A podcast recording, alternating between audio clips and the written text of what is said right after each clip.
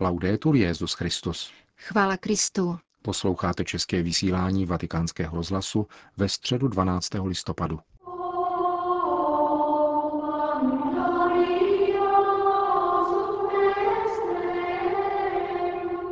Dnešní generální audience se konala na svatopetrském náměstí za účasti 25 tisíc věřících. Tématem katecheze Petrova nástupce byla opět církev a konkrétně její hierarchická služba. Cari fratelli e sorelle, buongiorno. Dobrý den, drazí bratři a sestry. Abbiamo evidenziato nella catechesi precedente V předchozí katechezi jsme viděli, jak pán pečuje o svoje státce skrze službu biskupů za pomocí kněží a jáhnů. V nich se pán zpřítomňuje mocí svého ducha a slouží církvi, živí ji vírou, nadějí a svědectvím lásky. Tato ministéria jsou tedy obrovským pánovým darem každé křesťanské obci a celé církvy, poněvadž jsou živým znamením jeho přítomnosti a jeho lásky. Dnes se chceme ptát, co se od těchto služebníků církve žádá, aby mohli žít autenticky a plodně svoji službu. Lettere pastorali inviati ai suoi discepoli Timoteo e Tito V pastoračních listech zaslaných učedníkům Timotejovi a Titovi se apoštol Pavel pečlivě zaobírá postavou biskupů, kněží a jáhnů a také věřících, starých i mladých. Načrtává popis každého křesťana v církvi, líčí, k čemu jsou povoláni biskupové, kněží a jáhni a vyjmenovává vlastnosti, které mají mít ti, kdo jsou vybráni a ustanoveni k této službě. Je příznačné, že spolu s vlastními dary víry a duchovního života, které nelze opominout, protože tvoří samotný život, jsou uvedeny některé význačně lidské kvality. Přívětivost, střídmost, trpělivost, mírnost, důvěryhodnost, srdečnost. To je abeceda, základ gramatiky každého diákona. Ano, protože bez této krásné a rizí způsobilosti k setkávání, k poznávání, k vedení dialogu, k umění vážit si druhých a k navazování úctivých a upřímných vztahů s bratřími, nelze opravdu radostně a věrohodně sloužit.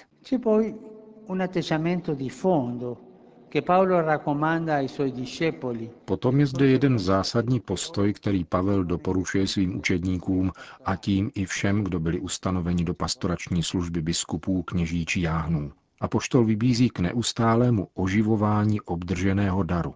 To znamená, že je třeba ustavičně oživovat vědomí, že nejsme biskupy, kněžími či jáhny, protože jsme inteligentnější, hodnější a lepší než druzí. Nýbrž jedině mocí určitého daru, daru lásky, který udělil Bůh mocí svého ducha pro dobro svého lidu. Toto vědomí je opravdu důležité a představuje milost, o níž je třeba denně prosit. Pastýř je si vědom, že jeho vlastní ministérium pramení jedině z milosedenství a že ze srdce Božího nikdy nemůže pocházet autoritářský postoj, jako by mu všichni byli podrobeni a komunita byla jeho vlastnictvím, jeho osobním královstvím.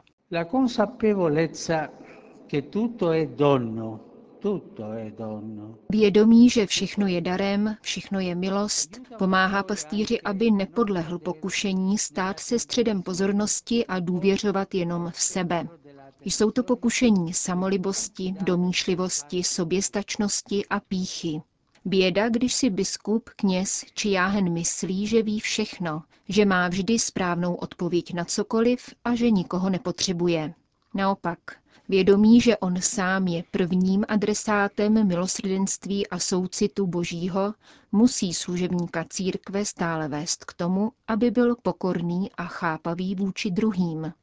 I svědomím, že je povolán odvážně opatrovat poklad víry, naslouchá lidem. Uvědomuje si totiž, že se má stále čemu učit, i od těch, kteří mohou být daleko od víry a církve. Se svými spolubratry musí pak toto všechno vést k novému postoji, vyznačujícímu se sdílením, odpovědností a společenstvím. Cari amici, dobbiamo essere sempre grati al Signore Drazí přátelé, neustále máme být vděční pánu za to, že v osobě a službě biskupů, kněží a jáhnů nadále vede a formuje svoji církev a dává jí růst na cestě svatosti. Současně se máme nadále modlit, aby pastýři našich společenství mohli být živým obrazem společenství a lásky Boží. della comunione e dell'amore di Dio. Grazie. To byla katecheze papeže Františka, který pak ve svém pozdravu určeném španělsky mluvícím poutníkům věnoval pozornost také aktuálnímu dění a opět se vrátil k tragické události zmizení 43 studentů v mexickém státě Guerrero, kteří byli zaživa upáleni kriminálníky drogových gengů ve spolupráci se starostou města Iguala, jeho manželky a místního policejního ředitele. Quiero Chtěl bych nějak projevit zde přítomným Mexičanům i těm, kdo jsou doma svoji blízkost v této bolestné chvíli, v souvislosti se zmizením studentů, kteří jsou oficiálně nezvěstní, ačkoliv víme, že byli zavražděni. Tato událost, řekl dále papež František, ukazuje dramatickou skutečnost kriminality, která je v pozadí obchodu a šíření drog. Petrův nástupce se pak zmínil o nedávném 30. výročí mírové dohody mezi Argentinou a Chile, která se týkala stanovení státní hranice a kterou zprostředkoval svatý stolec. No nos vamos a seguir peleando por los límites. Nehádejme se už o hranice. Dohadujme se o jiných věcech, ale ne o tomto. Chci však připomenout, že existuje-li vůle k dialogu, lze věci řešit. Chci s vděčností připomenout svatého Jana Pavla II. a kardinála Samora, kteří se výrazně zasadili o mír mezi námi. Doufejme, že všechny národy, které jsou v konfliktu jakéhokoliv typu, ať už kvůli hranicím či kulturním rozdílům, přistoupí k jejich řešení dialogem a nikoli krutostmi války. no. V samotném závěru audience papež František zaměřil pozornost k situaci křesťanů v dnešním světě. S velkým rozechvěním sledují dramatické peripetie křesťanů, kteří jsou v různých částech světa pronásledováni a zabíjeni kvůli svojí náboženské víře. Cítím potřebu vyjádřit svoji hlubokou duchovní blízkost tvrdě zkoušeným křesťanským komunitám, vystaveným absurdnímu násilí, které nejeví známky konce. A chci povzbudit pastýře a všechny věřící, aby byli silní a pevní v naději. Opětovně důrazně vybízím ty, kteří mají na lokální i mezinárodní úrovni politickou odpovědnost, jakož i všechny lidi dobré vůle, aby se zasadili o rozsáhlou mobilizaci lidských svědomí ve prospěch pronásledovaných křesťanů, kteří mají právo požívat ve své zemi bezpečí a klid a svobodně vyznávat svoji víru. professando liberamente la nostra fede. Po společné modlitbě odčenáš pak papež František všem požehnal. Dominus Vobiscum, et cum spiritu tuo, sit nomen Domini benedictum, ex hoc nunc et usque in seculum, adiutorium nostrum in nomine Domini, qui feci celum et terra, benedicat vos, omnipotens Deus, Pater, et Filius, et Spiritus Sanctus. Amen.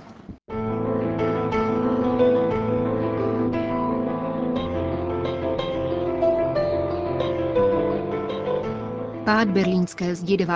listopadu, kanonizace blahoslavené Anešky České, od které právě dnes uplynulo 25 let, svoboda českého národa, tajná knižská svěcení. Na to vše v rozhovoru pro vatikánský rozhlas vzpomíná kardinál Joachim Meissner, emeritní arcibiskup Kolína nad Rýnem. Vzpomínky kardinála Meissnera začínají u pádu berlínské zdi, který prožil na svém novém kolínském působišti po osmileté biskupské službě ve východním i západním Berlíně. Das habe ich nie für Möglichkeiten, auch als ich im September 89 Když jsem se v září 1989 stěhoval z Berlína do Kolína, nepovažoval jsem za možné, že by zeď padla. Stála za ní totiž atomová moc Sovětského svazu a ta se ničeho nezdráhala, jak se ukázalo v Maďarsku, Československu a v 53. roce také v Německu.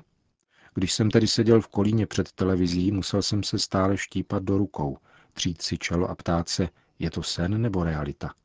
Prožil jsem poprvé zázrak, který jsem považoval za nemožný. A vyvodil jsem z toho pro sebe jeden důsledek. Máme věřit na zázraky. Možná se jich děje víc, než tušíme. 9. listopad je tedy pro kardinála Meissnera velmi důležitý den, vypráví dále. Ich habe in dieser Situation, solange die DDR lebt, dort Po celou dobu trvání NDR jsem v ní žil. Velmi dobře si pamatuji na to, jak jsem se zaučoval v bance, když byla NDR 7. října 1949 založena. Museli jsme tehdy zavřít banku i obchod a vzít na vědomí, že teď budeme mít vlastní stát. NDR. Tenkrát jsem poprvé slyšel státní hymnu. Jen se podívejte, trvalo to 40 let. To je jako 40-leté putování božího lidu na poušti. Dalo by se dlouze mluvit o silách, které vedly k pádu zdi, avšak kardinál Meissner chce raději poukázat na něco jiného. Prožil jsem pád berlínské zdi v hluboké duchovní dynamice, totiž v Římě. Několik dní po zboření zdi, byla to následující neděle, se ve svatopetrské bazilice slavilo svatořečení blahoslavené Anešky České. Byla to současnice svatého Františka a česká královská dcera, velice významná žena. V českém národě se po staletí tradovalo, že když bude blahoslavená Aneška svatořečena, dostane lid svobodu. Řekl jsem si, že musím na svatořečení být, protože cítím velkou vazbu k české církvi.